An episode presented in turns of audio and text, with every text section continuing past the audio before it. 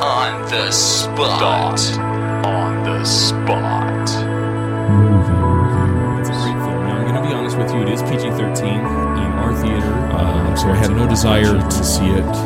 But honestly, it worked out Uh, the very movie well. was actually originally called God Party. Five stars. I'm going to say one star. I will never see it again. Um, and I feel bad for those who spent their money to go see it in the first place.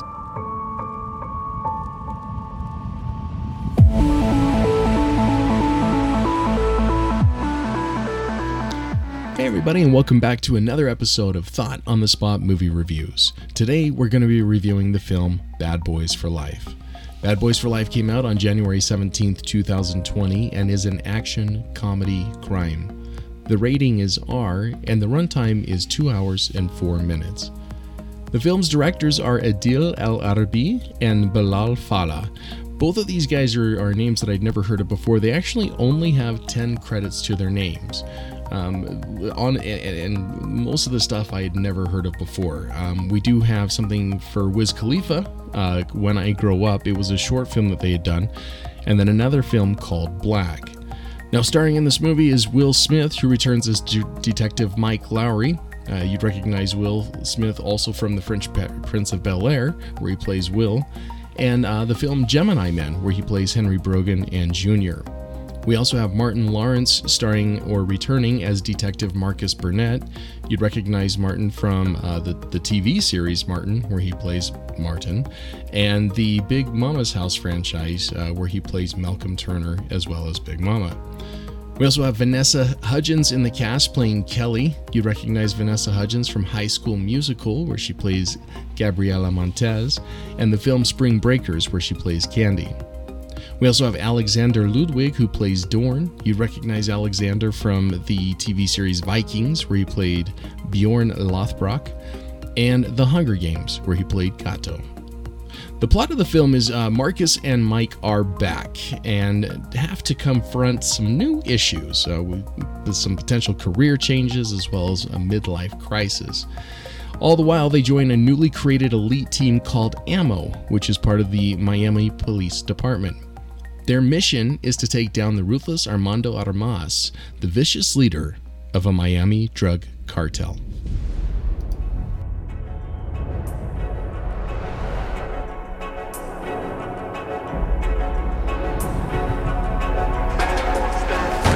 Hey!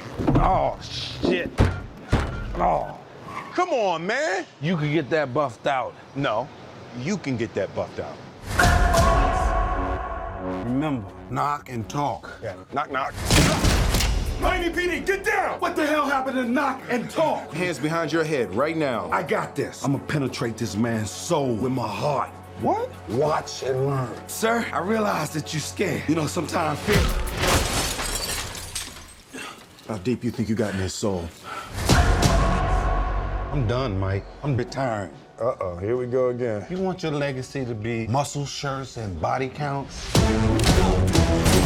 Look at this mess. It's carnage. I didn't do all this. You didn't shoot anybody? Well, come on, Cap. You know I shot some people. Yeah. Fuck me. Fuck. Fuck. Fuck.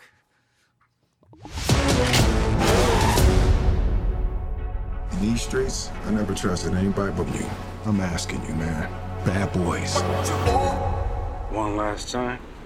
One last time. I'm the definition of half man, half drugs. Ask the clubs, bad boy, that's what's up. He driving through a mall. We're not just black, we're cops too. We'll pull ourselves over later. It's official. I survived what I've been through. Y'all got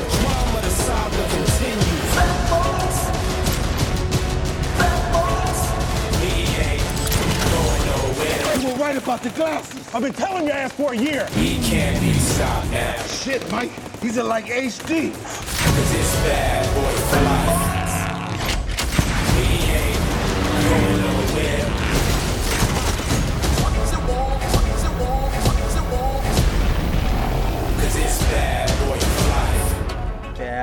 boys, bad boys. What she gonna do? What she gonna do when we come in? Hey, hey, uh-uh. No. No. Never.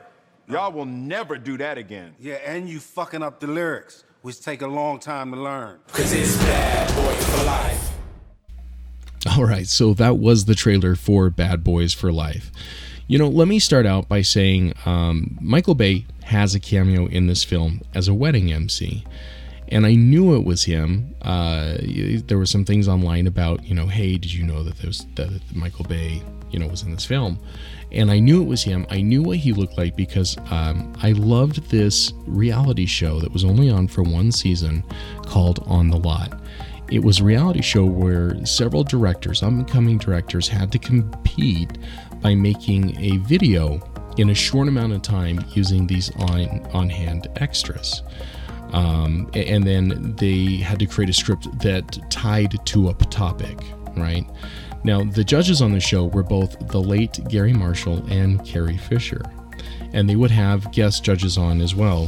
One of those episodes, Michael Bay was the guest judge. It was a fantastic show in that you were able to see a ton of short films made by talented directors as well as actually being able to see more of the personalities of these big producers.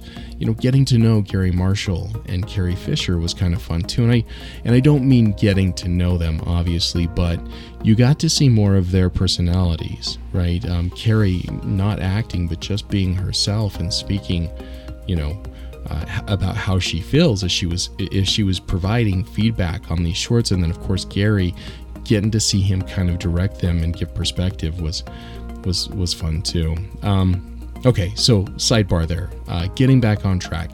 I knew what Michael Bay looked like because of that show.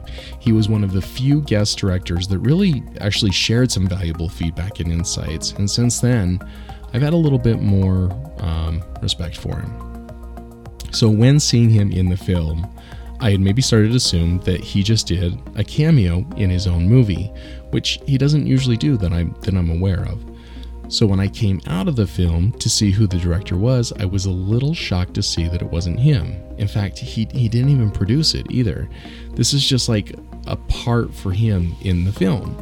Now, I mention all of this because it does kind of feel like a Michael Bay film. It's very action driven, it's got the explosions, everything else that you would get from a Michael Bay film. And and you know, it's that popcorn eating action type of movie. Um, and so I, I, I do have to wonder if he did consult them. You know, maybe he was on as a consult, and then he got the cameo. Maybe maybe that's what happened. Because when I look at the past films that these directors have done, it's kind of hard to believe that they pull this off all on their own. If so, you know, great, more power to them. But it just doesn't seem like it. Not to me. If Michael didn't, then I'm sure also, you know, Will Smith and Martin Lawrence have been doing this for a while. I'm sure they were sharing insights with things that had worked in the past um, film franchise installments. So, uh, you know, they, they could be that too. Now, let's also remember Michael Bay did do Bad Boys, Bad Boys Part 2. So he has been part, and maybe maybe that's it. Maybe I'm overthinking this, and it's just a nod to say, "Hey, he did part two, and then he made a cameo here." Who knows? Um, now this isn't go. This isn't to go and say that this movie is amazing it's what you expect, right? Which is good enough for me. I, you know, you, you, go to these movies and you think uh, this is what I'm going to see, and that's what it delivers. So you're not let down there, um, which, which, like I said, is good enough for me. We get the witty banter between Martin and Will that we would expect to see because of what's in the trailer. Um, however, that being said, there are moments in the film that kind of feel, I hate to say, dumb. Um, the scene is taking place, and it just feels so fake on what is happening. It just it feels like bad writing. You you get what they're trying to pull off, but it's too much, and you can tell the technique that's being done, so that they can try to get more of these one-liners out of Martin and Will. But the way that the scene's playing out, you're just going, that would never happen. This doesn't work this way. So, that being said, I had also read that Seth Rogen um, Evan Goldberg and Judd Apatow came in to help rewrite some of the film. I feel like uh, this may have been kind of the saving grace for this for the for the movie. It, it makes me wonder if the movie would have been full of these forced in scenes to make more dialogue happen. And don't get me wrong, the dialogue is good, but it, it pulls you out of the moment because you can tell what's going on. Um, and I'm thankful to say that uh, after kind of looking into this story a little bit more from a Twitter post that was captured um, from Seth Rogen, sharing about some of the scenes he wrote. Neither of the ones that I'm speaking about, and if I'm being honest, there are only two scenes it occurs in, but were, were not ones that he helped rebuild so or, or rewrite. So I, I thought I, I'm, I'm glad that they came in. Um, the story of the film itself is pretty innovative. Uh, they they built a story that ties to a past, but it doesn't require the audience to go back and see those previous two films, which I thought was smart because um, it's been a while. The banter between Will and Martin in this one reminds me much of the banter between Murtaugh and Riggs of Lethal Weapon, where you know Martin Lawrence is kind of the Danny Glover being too old for this shit, and Will Smith is kind of the Mel Gibson who flies by the seat of his pants and enjoys the rush. It might be a little bit crazy. Uh, the film is good. It, it, it does feel like it gets a little bit long, so when we finally get to the third act, you're kind of glad that you finally got there. And it's because of this I feel that the re- the rewatch value will decline. But in the end, it's not a bad film. I can see why the hype is out there for the film, and I can see why they've already greenlit a fourth installment. So in the end, my rating of the film is 3 out of 5. Are there stingers during or after the credits? There are none after the credits, but during the credits, there are actually two. Um, there's one right before they start to roll, which I feel like may have been almost the last ad before the film actually came out. Um, and, and, that's because I think they wanted to see if they were going to get greenlit for another one before they put this in there. So, as you can guess, it's because this scene does leave you guessing that there will be more. And then a little bit more into the credits, there is another cut scene or another little little stinger. Um, it's humor value. Uh, if you don't stick around for it, you're probably not missing anything. But it's a little little pinch of salt, a little something extra for you. So this concludes my review of Bad Boys for Life. As always, I want to thank you all for taking the time to listen. If you are a first time listener, you can follow us and subscribe through Facebook. That's www.facebook.com forward slash thought on the spot movie reviews. You can also follow us on Anchor. That's anchor.fm forward slash thought on the spot. And it's because of Anchor that we're on such platforms as Spotify, Overcast, Stitcher, and even Apple Podcasts. So we thank Anchor for that.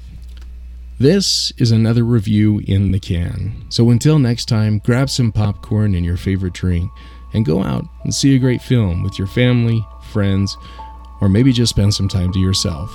But most importantly, have a great night.